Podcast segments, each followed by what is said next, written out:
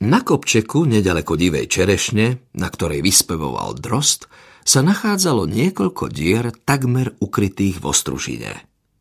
V zelenom šere, bok po boku, sedeli pri ústi jednej z nich dva králiky. Ten väčší sa po chvíli pohol, sklzol pozdĺž násypu, preliezol cez priekopu a vybehol na lúku. Druhý sa za okamih pustil za ním.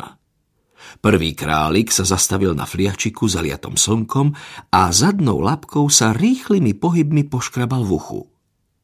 Hoci bol mladý a ešte nedorástol do plnej váhy, nevyzeral utrápene ako väčšina poškrabkov, hradových králikov v prvom roku života, ktoré, ak nemali výnimočný pôvod alebo nezvyčajný vzrast či silu, starší odstrkovali, takže žili na okraji kolónie, často i pod nebom ako sa len dalo. Tento králik však budil dojem, že vie, ako sa o seba postarať. Pôsobil prešibane a života schopne. Obzeral sa okolo seba a prednými labkami si trel ňufák. Keď sa uistil, že je všetko v poriadku, stiehol uši a začal sa pásť. Jeho spoločník nepôsobil tak sebaisto. Bol drobný, mal veľké vypúlené oči a spôsob, akým zdvíhal hlavu a rozhliadal sa, nenaznačoval opatrnosť, skôr ustavičný nepokoj a napätie.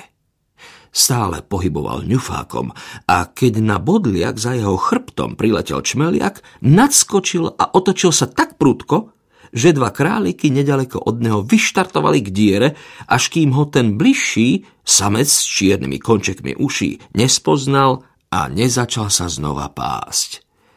Á, to je len máčik, poznamenal. Už zasa ho vyplašila mesiarka. Hm, no tak, rešetliak, o čom sme to hovorili? Máčik? Začudoval sa druhý králik. Prečo ho tak volajú? Vieš, bol piatý vo vrhu, posledný a najmenší. Je zázrak, že ho ešte nič neulovilo. Vravie vám, človek ho nezbadá a líške nestojí za námahu. Musím však uznať, že vie, ako sa vyhnúť nebezpečenstvu. Malý králik prihopkal na dlhých zadných nohách k svojmu spoločníkovi. Poďme o kúsok ďalej, lieskovec, povedal. Dnes večer sa mi tu niečo nezdá, ale neviem presne povedať čo. Nezajdeme k potoku?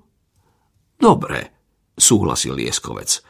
Mohol by si mi nájsť prvosienku. Ak ju nedokážeš nájsť ty, potom nikto. Keď došli k potoku, začali spásať trávu a sústredene prehľadávať miesta nedaleko vozmi vyjazdených koľají.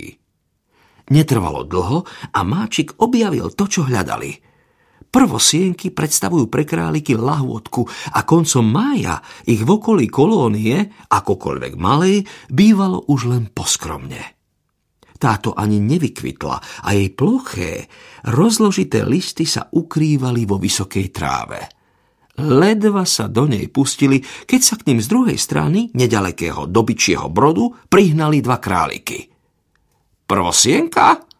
Ozval sa jeden. Výborne! Pekne ju nechaj na pokoji. No tak, vypadnete. Posúril ich, keď Máčik váhal. Ste hluchí, či čo?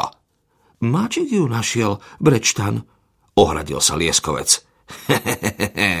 A my ju zožerieme, zachechtal sa Brečtan. Prvosienky sú len pre členov ovsly. To určite viete. Ak nie, radi vás poučíme. Máčik sa pobral preč. Lieskovec ho dohonil na tehlovom priepuste. Oh, už mi to lezie na nervy, zašomral. Stále to isté dokola. Pozri na tie pazúry, tá prvosienka je moja. Pozri na tie zuby, tá nora je moja. Poviem ti, ak sa raz dostanem do ovsly, budem sa Gotkundesom správať oveľa slušnejšie. Hm, ty máš aspoň šancu dostať sa medzi nich, poznamenal Máčik. Ešte si ani nedorástol a už teraz si väčší, než kedy budem ja. Hm, Vary si nemyslíš, že im ťa nechám na pospas? Zamračil sa Lieskovec. Ak mám byť úprimný, občas by som odtiaľ to na dobro vypadol, ale nekazme si večer. Vieš čo? Poďme na druhú stranu potoka. Tam býva menej králikov. Aspoň budeme mať trochu pokoja. Hm? Iba, že by si mal pocit, že to nie je bezpečné, dodal. Tón, akým to vyslovil, naznačoval, že si je vedomý, že Máčik dokáže akúkoľvek hrozbu odhadnúť oveľa lepšie než on sám. A z Máčikovej odpovede bolo zrejmé, že v tomto majú medzi sebou už dávno jasno. Nie, nie sa čoho báť, povedal.